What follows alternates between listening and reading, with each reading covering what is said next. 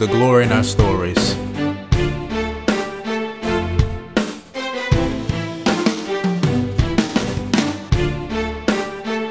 On this episode, we'll be speaking with Kiara Dene.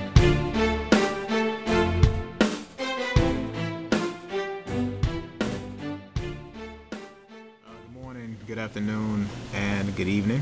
Welcome to episode 51 of The Glory in Our Stories. Uh, today I'm with Kiara Dene. Um, I've known her for a couple of years now. We both have overlapping circles, oh, an overlapping circle of friends. Um, it's been about, I can't remember, it's been like, what, four or five years since I met you? I want to say five. And I remember um, it had to been was it with Breakpoint? Mm-hmm. Because there it was a lot of people. Yeah. A lot of We were- people I think I went group. to Sheena's house. Yeah, that's when they had that. Um, it was, they had a house and they had like this small tree Yes. in the living room. in the living room. A whole tree. Yes, very much so. Um, but the the camaraderie that came from that, I've never experienced that in my life. So meeting people like you and Sheena and Adrian, like I was, I was like, how often do you get an opportunity like this? Yeah. So, um, but yeah, we met at um at, through Breakpoint, which was a a fellowship opportunity for young adults, and it got us an opportunity to um, connect and network, uh, but more importantly, become more relational with people our age, Yes. um, and get an idea how different our lives are, but yet similar. Um, Kiara was uh, very outspoken as she is now.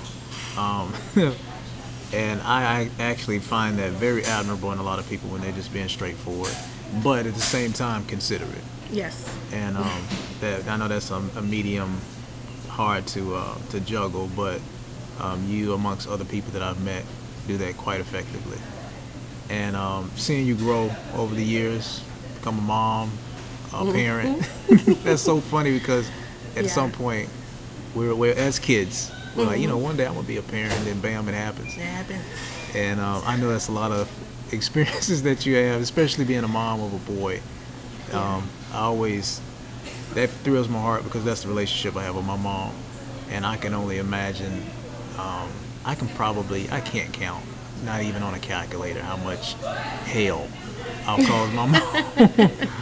but you all have done a tremendous job. Job, uh, the strength that you endure and that you carry Yeah. and that you pass on to us.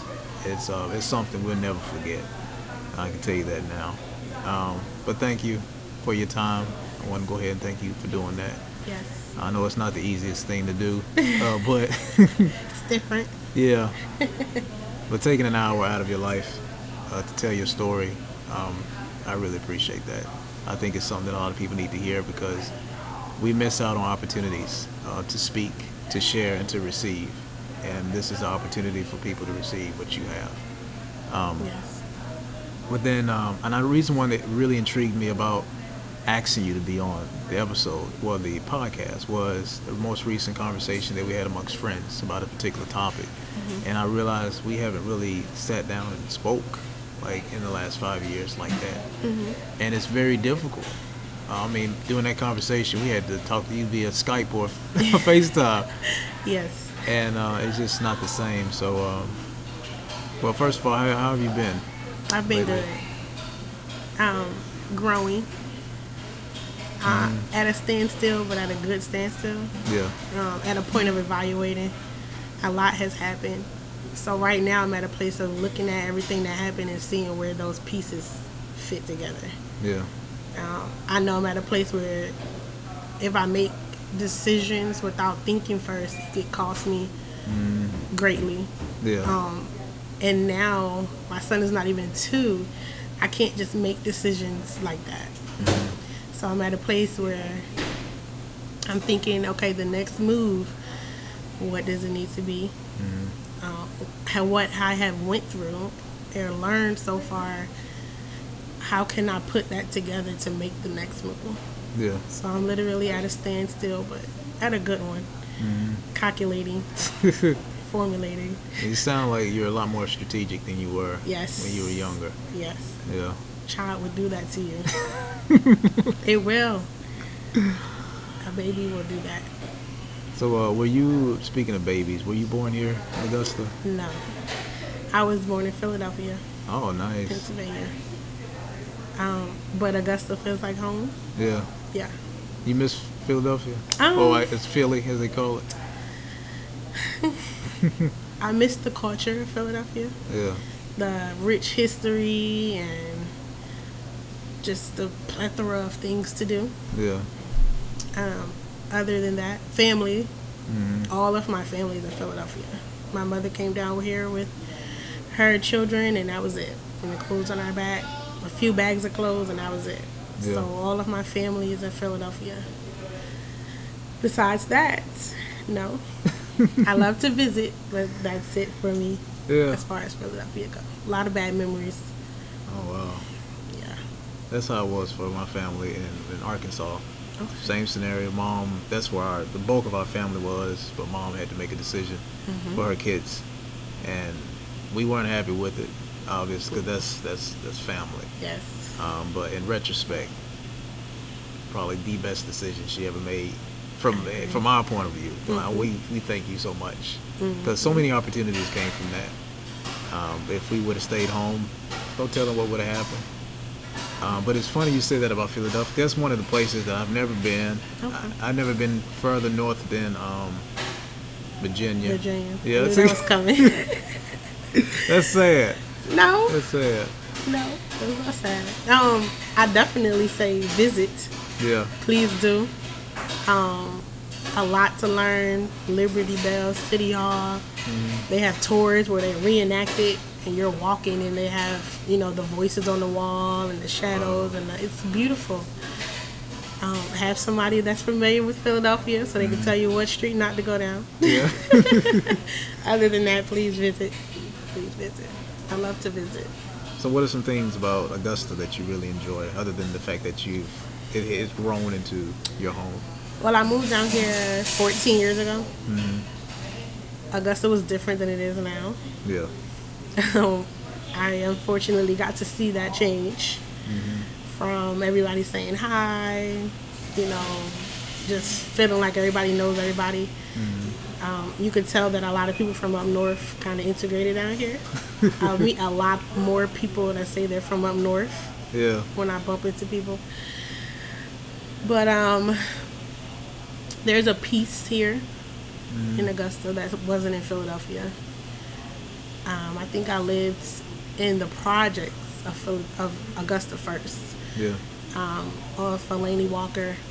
And this was considered a bad neighborhood projects. That's what we could afford when we first got here. And I still had never seen a cop car like the first month that I lived here. Wow. Like I was amazed. I came here um, about three months shy of turning 16. So I was still a teenager, a little baby. Um, I was amazed. I would hear sirens, but I never seen a cop car. And this is coming from a place in Philadelphia where seeing cop cars and things was just every day the norm. Yeah. Hearing gunshots at night, it was just the norm. So it was peace here. When I got here, I was. It was December. I was on the porch in shorts. People were barbecuing for Christmas. It was That's Georgia for you. it was a shock, but a good one. It gave me um hope. Yeah. You know, being in Philadelphia, it was like this is all it's gonna be. This is life. You know, always ducking and dodging. And when I came down here, I'm like, no, you know, everybody's not living like that. Yeah. Uh, Augusta gave me, I gave me hope and peace. I slept good at night. so Augusta still is peace for me. How was your uh so when you, you came down here when you said 16? Yes. So did you have to leave high school like midway and then come Yeah. Um, I started ninth grade down here. here? Okay. Wow. So I started high school here at um, Laney Walker. It was tough. Um, I learned that the curriculum was I was a little behind. Uh, you get that No Child Left Behind Yeah. in Philadelphia. It kind of coddled me a little too much.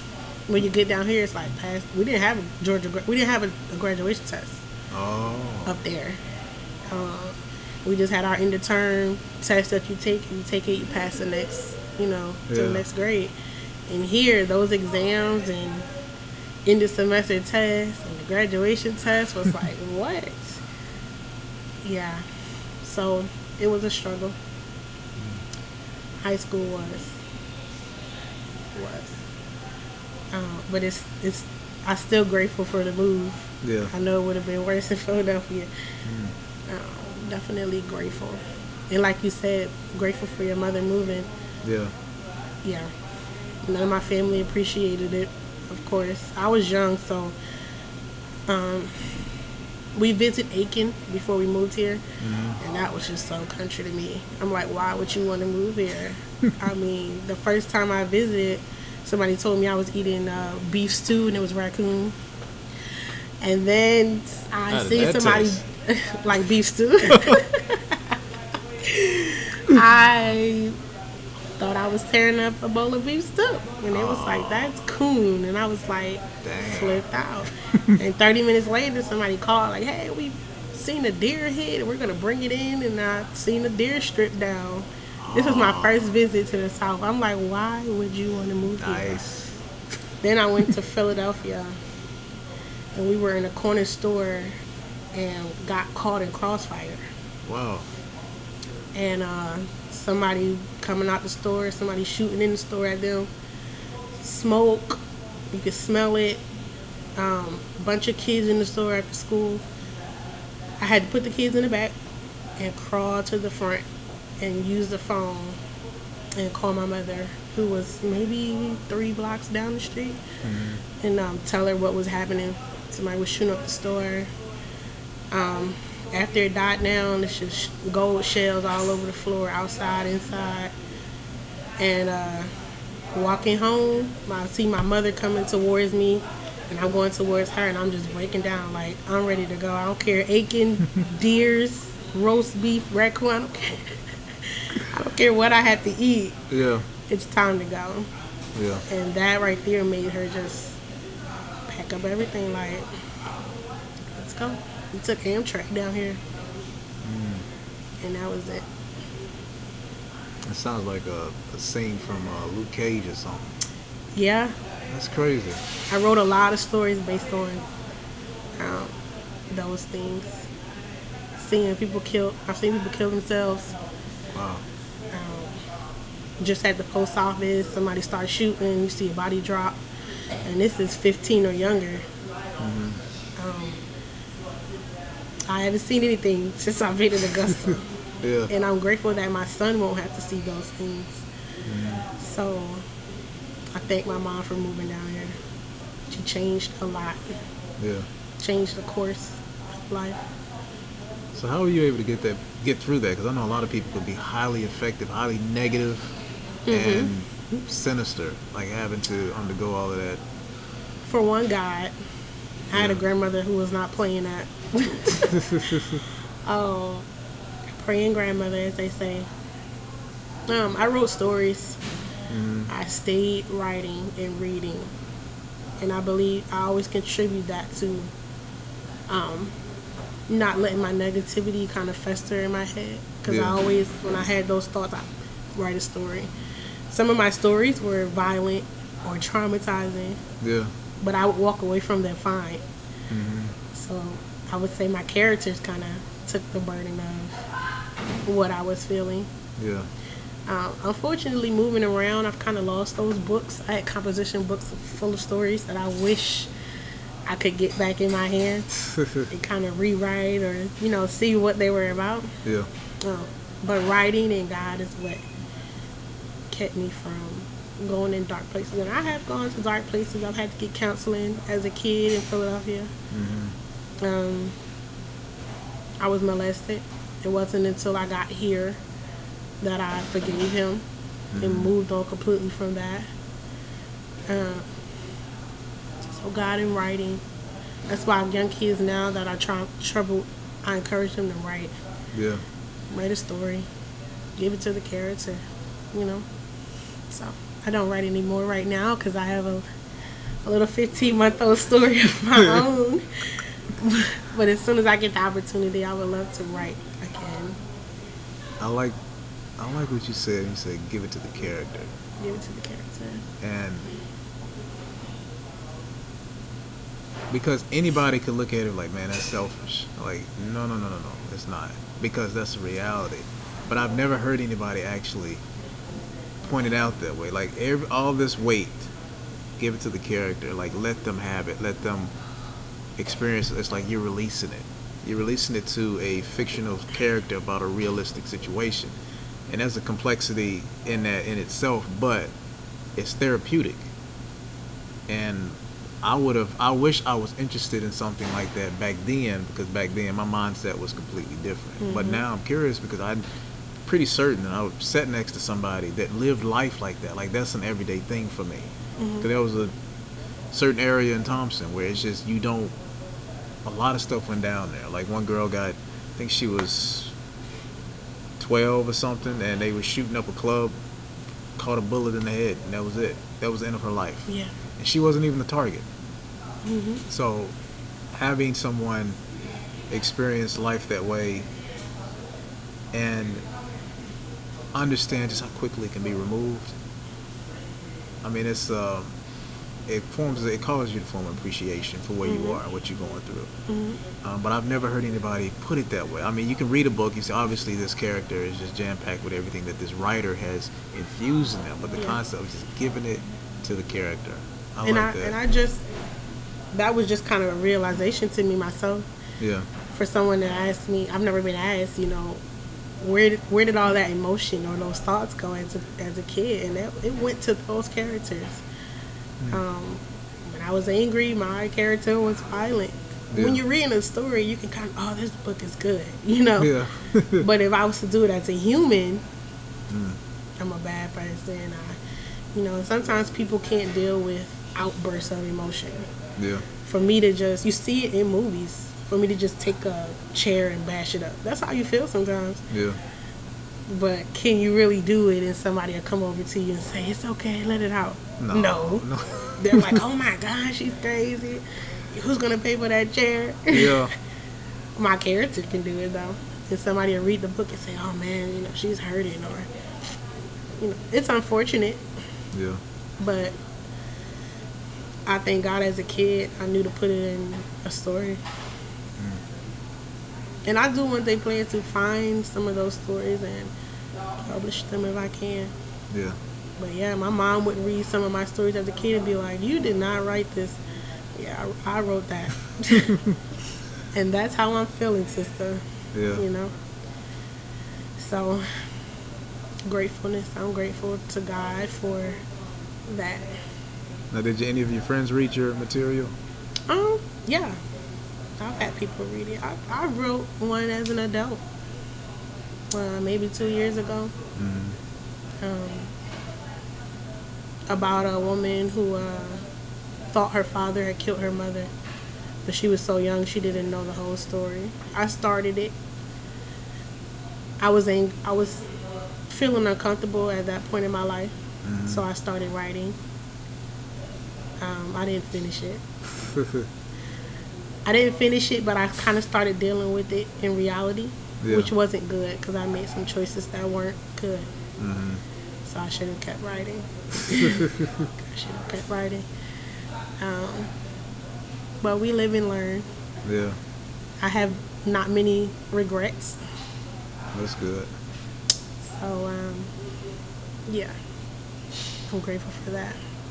And it's funny because um, with that, as a creative, you you sympathize more with your characters because you know how human their experiences are, and for you to actually choose action opposed to choosing the act of writing, mm-hmm. it, it, it it places you in your story in a sense, and which is makes it even more much more easier for you to write. Say, hey, this is how this this is how I'm feeling, so this is how my character feels. Mm-hmm. And I I used to just look at a piece of literature or anything and just say this is what it is, but it is an actual extension of you. Mm-hmm. And sometimes it's not pretty, and it's not it's not the most beautiful thing in the world.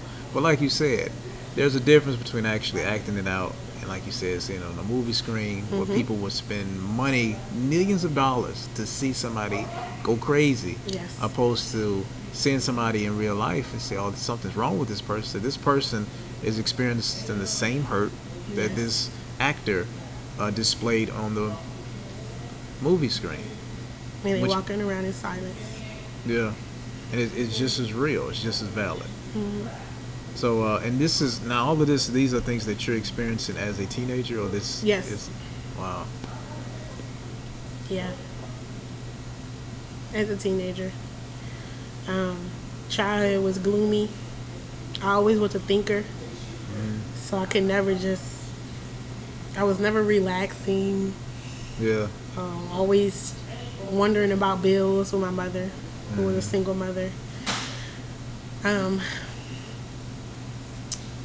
I think it had its, its um, it was positive and negative at the same time. As an adult, I had rebellious um, moments where I felt like as a kid, all I did was have to think or go through trauma. I just want to be carefree. And then as an adult, they're like, you can't just be carefree. No, you can't. You're 21. You can't just sit in the room and play the game all day because you want to be 15 again. Yeah. So, um, I'm grateful that I don't have a I lost my childhood complex. hmm I don't feel that way because I learned so much from it. I learned so much from it. And I know now raising my son, Yeah. he may not write like I write. So, you know, sometimes when children express themselves, we get a, don't do that, you know, why are you having a fit? Yeah. Well, he might need to have a fit, you know. hmm I know that if something happens in his life that's abnormal and he decides to tear his room up, we'll have to have a talk about him not tearing up things that don't belong to him. Yeah. But I can't say I would stop him in his fit of rage because walking around with it on your back, it's not good. My mom did that once, but she allowed that to happen with us. And um, we yelled at something, say, hey, you do whatever you want, go in your room, just have at it. Whatever it takes for you to get that out. 'cause You need to get it out. Because if out. not, then you're going to be in a destructive state and a human being's going to be in your path. So I'd rather you take it out on that TV than to take it out on your sibling or whatever. Do what you got to do hmm and um and my mom was like that as well with me. It's like you, I don't think you understand. You tearing up stuff that I bought, but you need to, you need to fix this. Um, but yeah, I think parents giving their opportunity, their kids the, the chance to vent. hmm Um, speaking of which, how do you think that? What difference do you see between the way you were brought up and within the realm of expressing yourself versus kids nowadays? Do you think there's a difference? I do. Um, it's a lot. I think a lot of children now are self-soothing themselves. Yeah. um, you see a two-year-old with a pacifier, everybody's like, "That baby's too big to be self-soothing." Yeah. Um, but you see a 13-year-old um, who never leaves the game, Mm-hmm. leave dinner early, never wants to just sit and talk amongst family. He'd rather be in his room in the game. Family time is not family time. He'd rather be in a room in the game. That to me is the same thing. Yeah. He's replacing mom and dad with the game. He's replacing time outside with the game. He's self-soothing. Mm-hmm. So when I see this and they say kids just being kids, they want to be in the TV or the game. No, you need to see why he'd rather play the game than play board games with the family. Yeah. So when I was younger and I started having issues, I was offered counseling, therapy. My mom had no shame in saying you need to go see somebody. Yeah. And I appreciated that because I literally wanted to be a therapist, a counselor when I was growing up because I told my counselor a lot of stuff Yeah. that I felt I couldn't tell my mother, mm, but it helped me process it. I'm Yeah. the type of person. The more I talk, I kind of come up on revelation. Like, oh, that's why I did that. Okay. Um, I, I think a lot more counseling needs to be done with these children. I think people will learn a lot more about their child if they didn't let themselves soothe with electronics Yeah. and get some counseling. Um, reading. Um, I don't. I, I don't even remember the last time I seen a child just with a book. I can't either. Just with the book. The libraries are empty. um, I would love to see less electronics. Um, a child will sit for hours and watch other kids express themselves on YouTube, That says a lot. then express themselves. Yeah. and um, it saddens me. Even my sister, she sings, she dances, but she'll rather watch the kids on the YouTube dance and sing. And I'm like, you can have your own YouTube channel.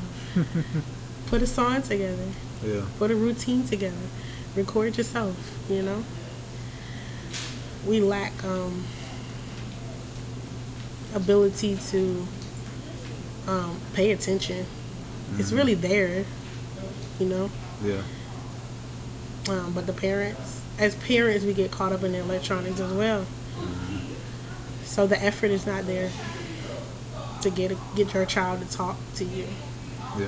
So my son, I call Sonny, would definitely have limited time on electronics. Um, I will definitely be the mother that says, "Come on, let's play a board game." Yeah. Um, just by playing Monopoly, you might find out your child can't count. Yeah, that's true. it's things that you need to be paying attention to. Your Yeah. child can't count money. Okay, well let's play Monopoly.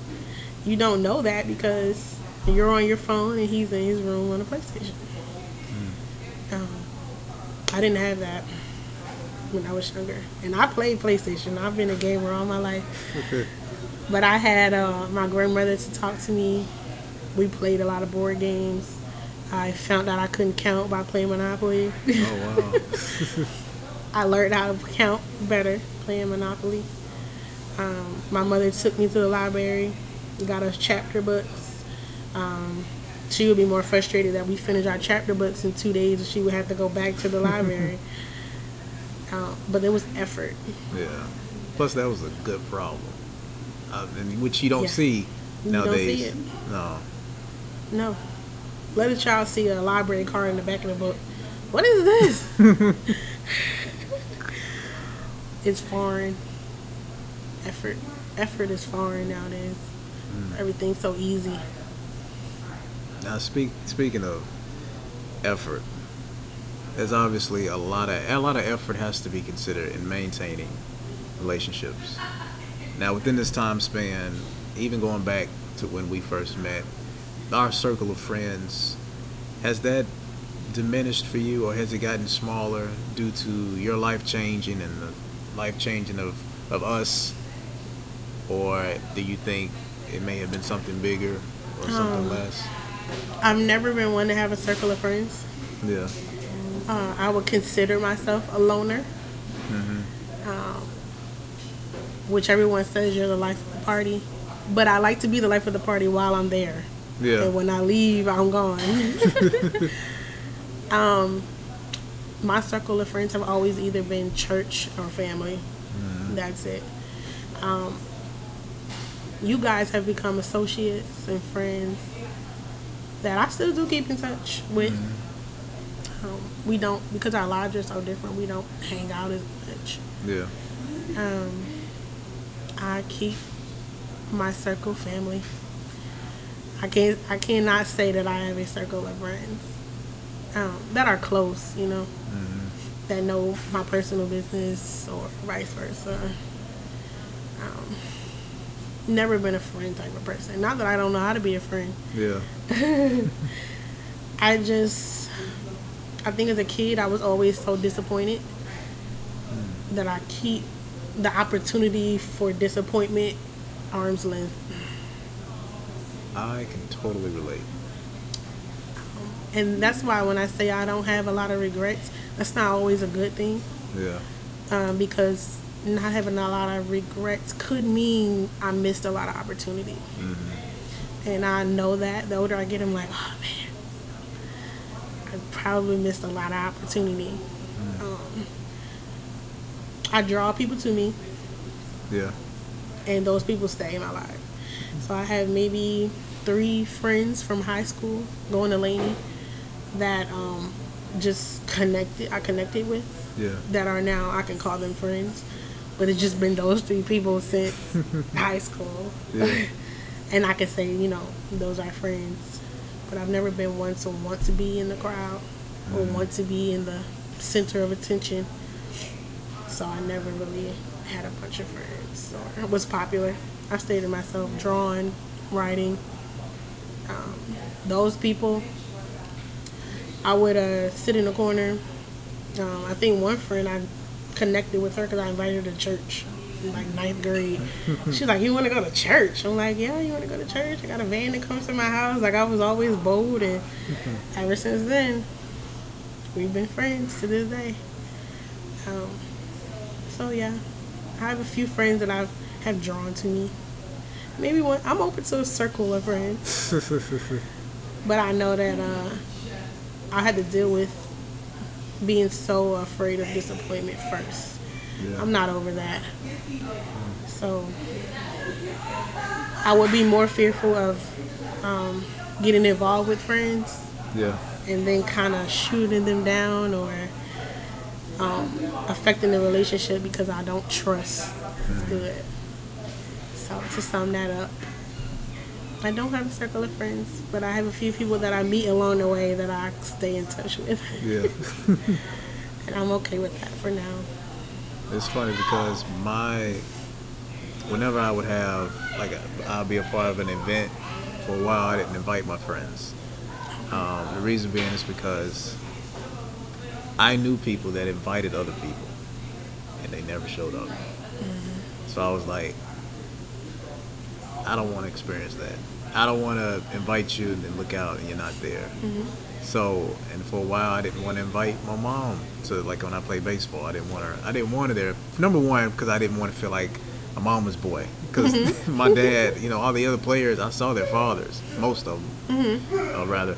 But with mom, if mom showed up, that's the only parent that's gonna show up. So I'm like, I don't want to be that guy or Yeah. that boy. Um, and going back, that was an opportunity that I missed out on because my mom could have seen me play more, mm-hmm. but she respected that. And but I told her uh, like a couple of years, I said I really wish that I didn't do that because that was a, an opportunity for us to bond mm-hmm. over something like this, you know. But I did the same thing, and I perfectly understand because you don't. That hurts, no matter how young, how old mm-hmm. you are.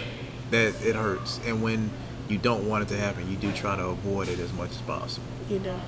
And um, because of my childhood, um, anything like that I avoid. Um, I had a lot of death in the family when I was younger. To this day, I am petrified and yet obsessed over death, kind of. Yeah. Which I don't want to seem weird, but Yo, I perfectly understand uh, where Kiara was coming from. Um, not in the sense of dealing with death that close, you know, uh, up close and personal, but the concept of it. And I can honestly say that I, I think that most of us are afraid of how we die, opposed to just dying overall.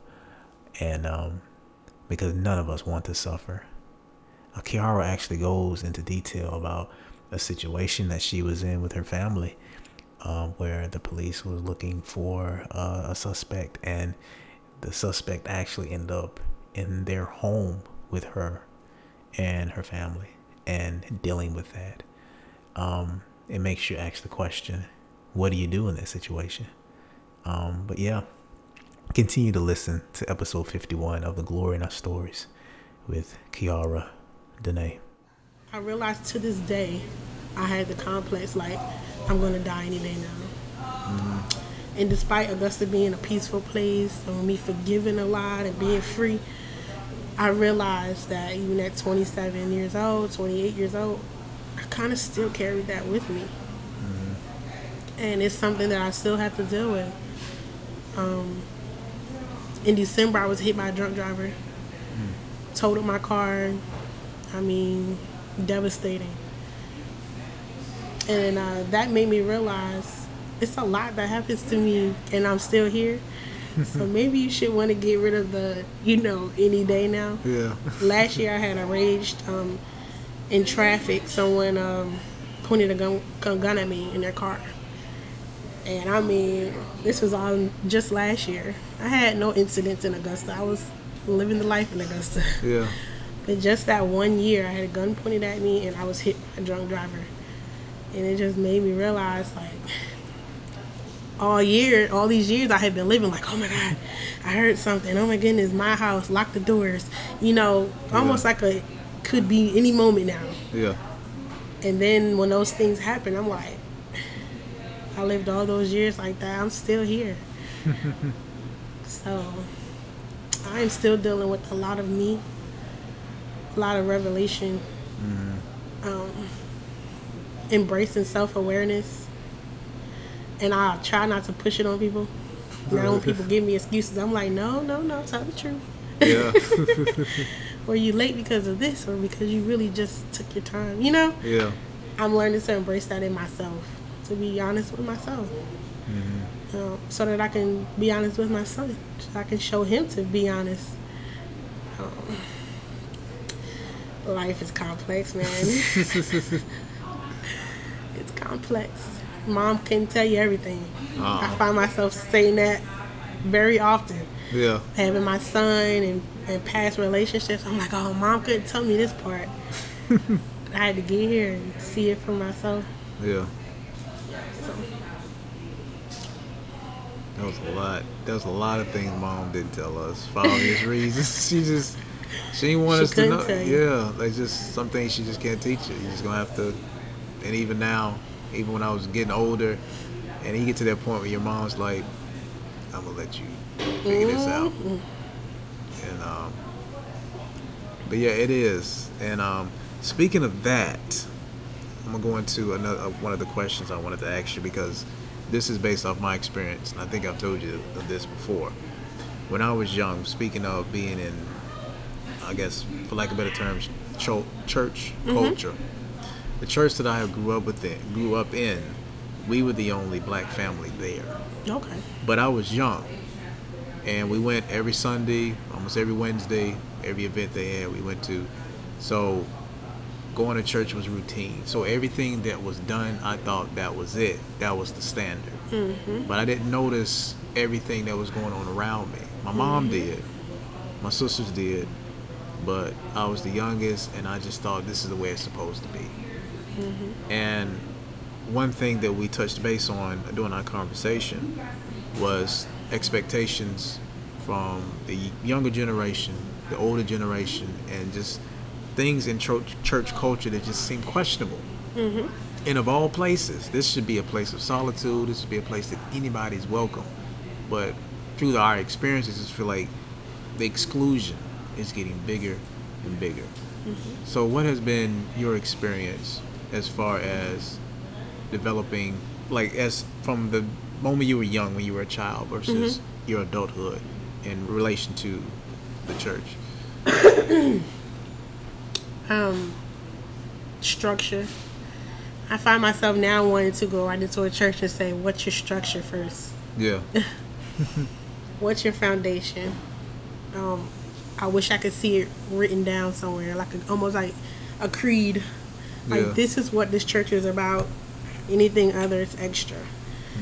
I've so growing up when I was younger in church, my aunt was the pastor. Uh, my great aunt. Yeah.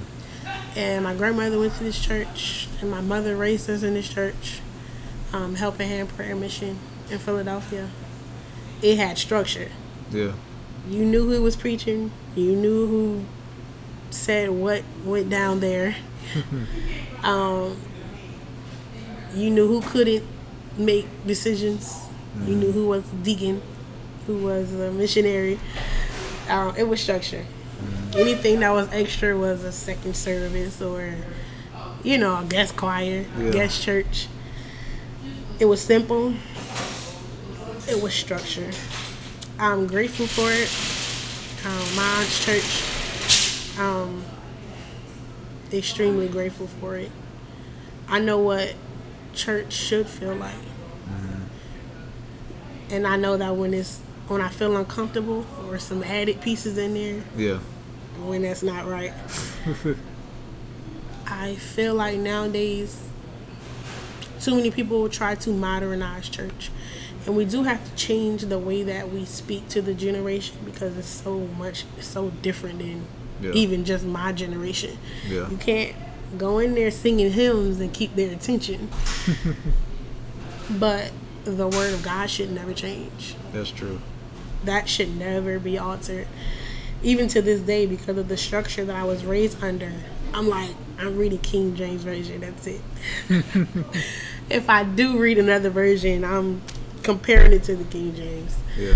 Um, because we like to fit a lot of extra in there, and we call it modernization or trying to reach the younger people. Mm-hmm. But if that old way reached me as a youth, it can reach Yeah. this youth.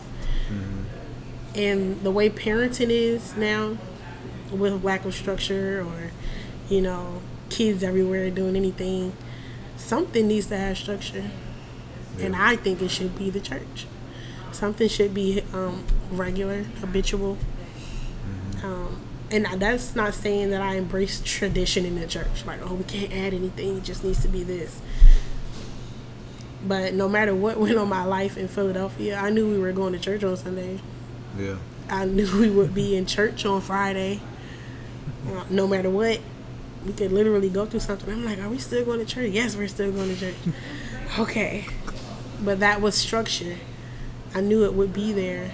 To this day, my bishop and my pastor from Philly is there. Yeah. And it needs to be outreach. We used to feed the homeless at um, Bethel Holy Temple in Philadelphia. As odd as it seems, that was an escape for me as a kid. Just knowing it's the day we feed the homeless. This is what we do. We're doing it because, you know, Jesus would want us to reach out and help people. I believe we still have that Yeah. nowadays. But um it's just a lot of extra that shouldn't be there. Um, speaking to people, they just want to hear the word. A lot of people now like Bible study instead of Sunday service. And I'm becoming one of them, which is odd to me because I was raised in church. Yeah. But I just want that word. I want to ask questions. I want to be able to raise my hand and say, "Well, you know, you said this. Does this mean this today?" Yeah. As fast as the word is, the world is going, it's kind of hard to identify what he meant back then versus now. Yeah. And uh, study thyself to to be approved is important.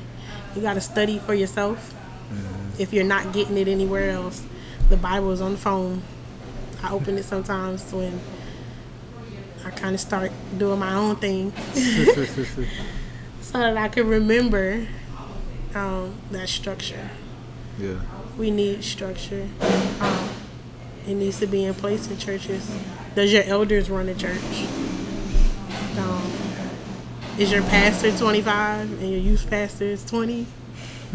okay, well, where's the elders in the church? Anyone kind of sets that foundation in the church. This will not be tolerated. Um, this will not be skipped in the Bible. Um, is the church conforming to make sure everybody is comfortable in the church? that's not structure.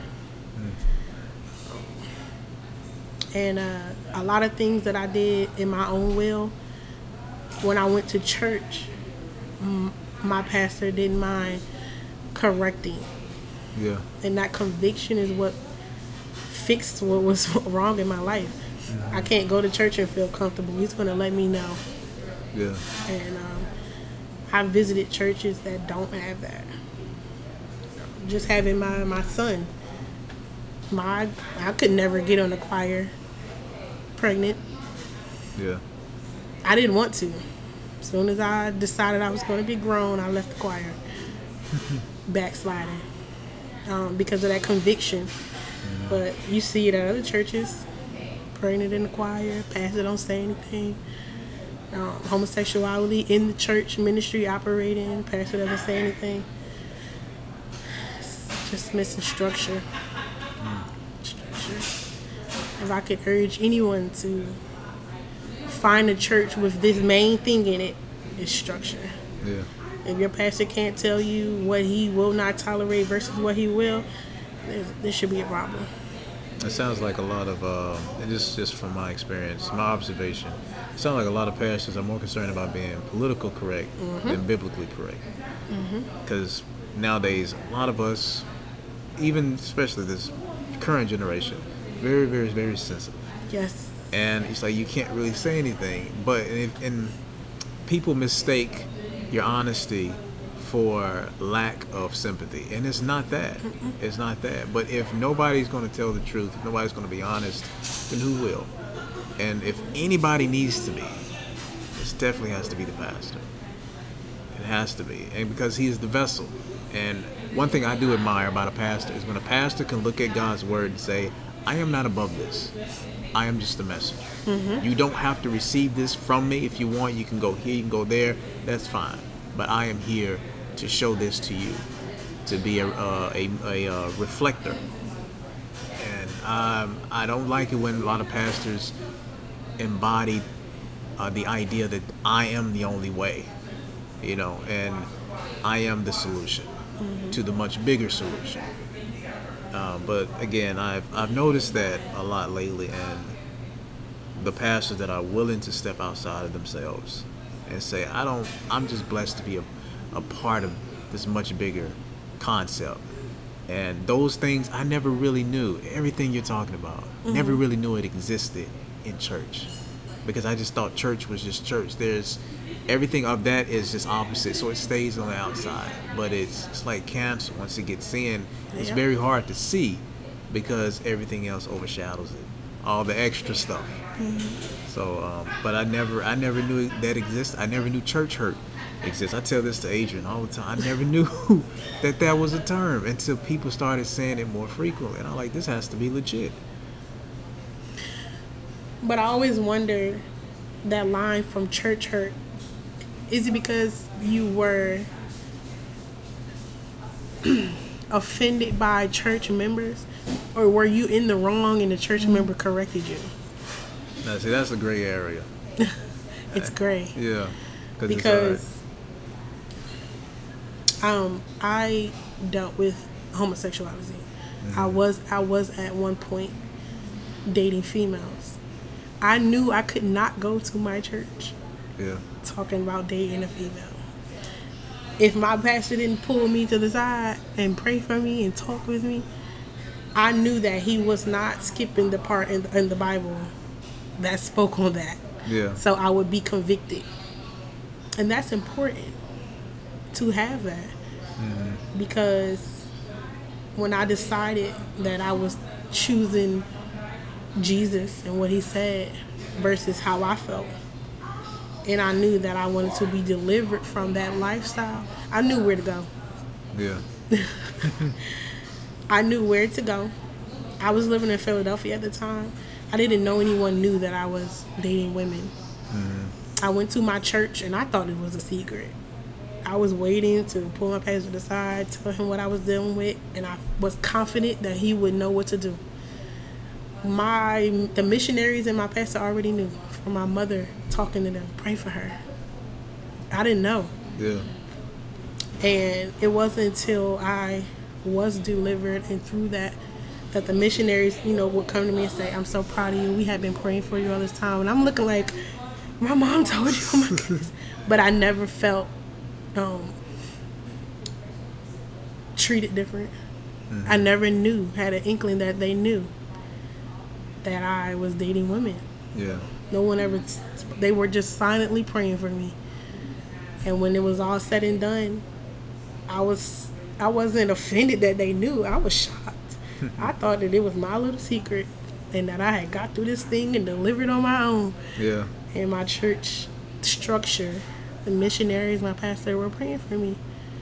And to this day, that's these are why this is why I'm so strong on the structure, because I know it works. Mm-hmm. My grandmother praying for me, my missionaries, and my pastor, and nobody's beating me down. Yeah. Which I know people get that Yeah. beat down. I just was lucky enough to have that circle that didn't beat me down, but I knew where to go. And people need to know where to go. There's a lot of people who want to change. I don't want to smoke this weed no more. You know, I don't want to gang bang no more. But where do they know that they can go see your church and get that silent prayer? That in the back room prayer? Yeah. And nobody hear it after that? You know? So that old school way of praying for somebody, um, churching as they say, Yeah. it doesn't need to go away. No matter how we modernize reaching out to the people.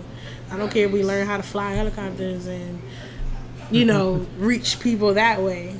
When they finally come, it needs to be that back in the room prayer that makes the difference Yeah. that on your knees, that, you know, mm-hmm. that checking up on somebody. Nowadays, nobody checks up on you. If you're gone for three weeks, they just wait till you come back in. Oh, I ain't seen you in three weeks. Did you call me? Is there someone here in this church that calls people that goes missing for three weeks? Wow. you know so i pray that my church can be that light mm-hmm. and wherever i go i can be that light that back in the day church Yeah. light And it's funny hearing somebody in 2019 talk about what was conventional and tradition and saying it does, it still works. Because a lot of younger people are like, no, it ain't working for me. And I'm like, well, the elements are still there. Those are solid elements because that's the foundation in which it was built. So it still works. No matter how, no matter what you do on the house, the windows you add, no matter whatever, you- the porch you add on, that foundation is still solid. It's supposed to be the same It's how can you solid. modernize prayer Uh, shorten it, probably.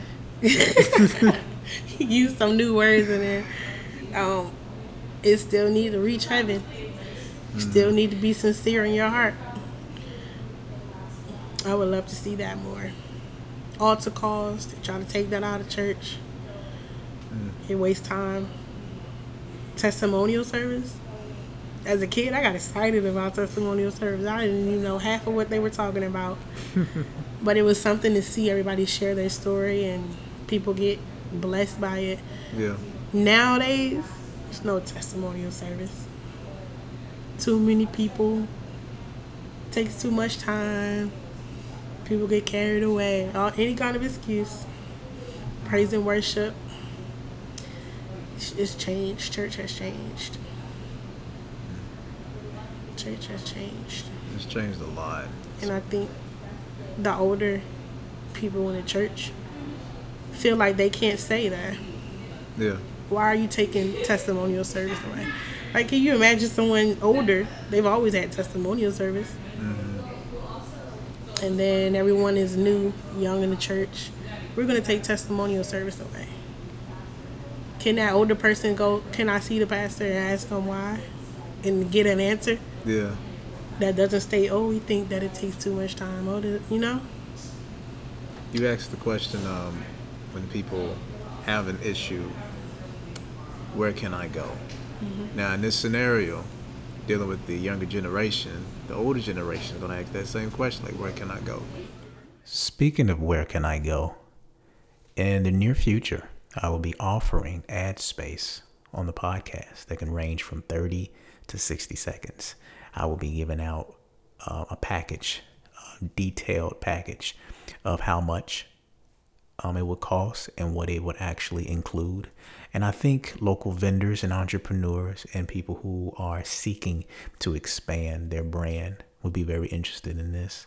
So I hope you enjoy the podcast. But those of you who would like to um, inform a different audience of your services, stay tuned for more details concerning an opportunity to spread and to inform others of what you're capable of doing. So, again, continue to listen to episode 51 of The Glory in Our Stories. Having the, the elders. And it's funny because the elders in my church weren't really that much older. They were like, at the time, 40, 50. So, I mean, it wasn't, we didn't have anybody that was to the point like they were, they needed assistance. but they, we did have those moments where people would just express how they felt, express the, the, the um, the blessings that they received. It varied from like one minute, and you had those people that were long-winded. They just talk, just keep talking and talking. Yeah. And but they, the pastor created an environment.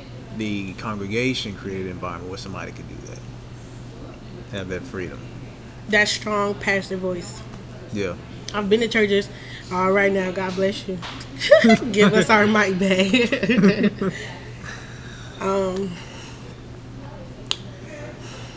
I haven't been to a church where I felt like it had a strong voice of a pastor. It's almost like the pastor preaches and everybody around it runs the service and his appointments and his schedule. Yeah. The pastor fixing the doorknob on the door. That good old in in that touch, that pastor touch. I know I can always go by the church and I'll see him early on Wednesday before a Bible study. So just a disconnect um, that I grew up with. Maybe I need to write a story about the old church, And that would be interesting. old church from a character view, so that maybe if can't nobody find that place, they can at least read the book and see how it's supposed to be. or back in the day, Yeah. everyone with that structure could probably tell you the same story, or it sound familiar. Yeah. The kids growing up, could they, could their story sound the same? Familiar? No. I don't think so. Well, speaking of stories, uh, I guess I make this. I always like asking this questions. I'm just always curious. Everybody's answer is always different. Um, but from as far back as you can remember up until now, what would you say is the glory in your story? The wisdom from the experiences. Um, everyone would say you get wiser the more you go through, Yeah. and it's true. And it's it only matters if you apply it to your life. And I can say that everything that I have experienced, I have taken what I learned and I could apply it today. Yeah. And that's in reference to what I said in the beginning, I'm at a standstill. How do I take everything that I have learned in my life and make the next move? It doesn't make sense to be financially irresponsible, and I see my mother do it growing up Yeah. and where it got us. Her learning how to budget and finance, and I make I you know make the same mistake she did. How could I do something different so that my son can see different?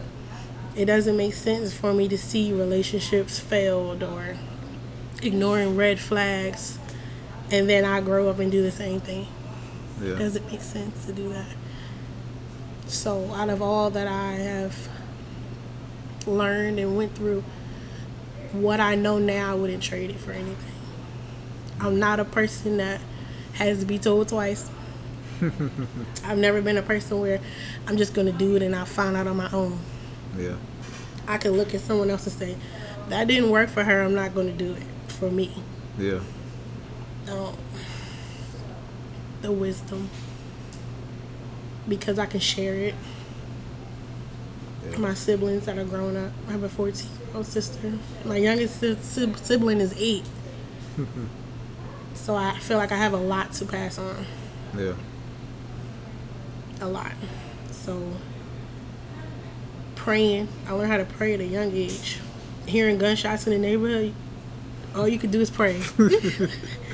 Even if it's Lord, don't let that bullet come into my window. Yeah. I know that I learned to pray at a young age for myself. Um, like I said, financial hardships that my mother went through, I know not to go that way. Relationships that failed for her, I know not to do that. And all the while, I am still falling on my own and get back up. Um, but I wouldn't trade what I have learned and I am able to apply to make my life better. My, my story produced a lot of wisdom. And I would be foolish not to apply it today Yeah. so that my son's story can be a lot different than mine. The moves that I make, his story could be similar to mine. I could be irresponsible with my money. I could end up in a bad neighborhood. He could hear gunshots outside his window. It's just that, just that easy. But why not take what I know and apply it? That means doing something that I might not be able to say, Mom, can you help me do this? Because she doesn't know. She never did it for herself. And that's what I want. Mm-hmm. A lot of things that I have done. Currently, I'm in college. My mom never went. I can't really go to her and say, Can you show me how to write this paper in Yeah. APA style? she doesn't know, and that's okay because I know I'm doing something different. That's the wisdom that I'm applying. I need to get the certificate so that I can go to get a better job Yeah. and not settle. So, the wisdom to know that doing something different is doing something better. And I'm grateful for that. I'm grateful for you allowing for this platform. Oh yeah. Um, this may be the only time someone can hear my story. 30 years from now, they might have to reach back and say, Kyle, you still got that. so I appreciate the opportunity. Um, and I, I have had some revelation here talking to you. So I'm grateful for that. Well, thank you for allowing me to capture this. And um, it's probably something your son will hear Yes. one day. And um, I hope so. that's pretty cool. Love you, Sonny. But uh, thank you, ma'am, for your time Thank and you. um, for your wisdom. A lot of things you said really hit home for me. And um, things that I never really thought about. And that's one thing I love about this Yes. is that listening to you all, I always learn something different every single time. And it's like a huge eye opener. So I really appreciate that. and your children are going to eat that up. It's Yeah. Your stories. Uh, I hope so. that way they could realize they're not the only ones in the universe. hmm I really want them to understand. It's other people. It's other lives. One thing, uh, what's his name? Oh man, I think it's G-Eazy. I think that's his name. He's a rapper. hmm He was looking out. He was overseas and he was performing at this huge event. And he looked out at the city and he said, "Yo, that's like two million people here. Hmm That's two million different stories." I was like, "Dang, never thought of it. Like two million different stories." And I was never really thought of it that way. So and that's why we need testimonial service. yeah, Because you can you imagine if you just brought up ten people, how maybe ten thousand would have heard those ten stories and it, that would have changed their life. yeah. I agree. Yeah. Well, um, for those of you who are listening, this is episode 51 of The Glory in Our Stories with Kiara Dene.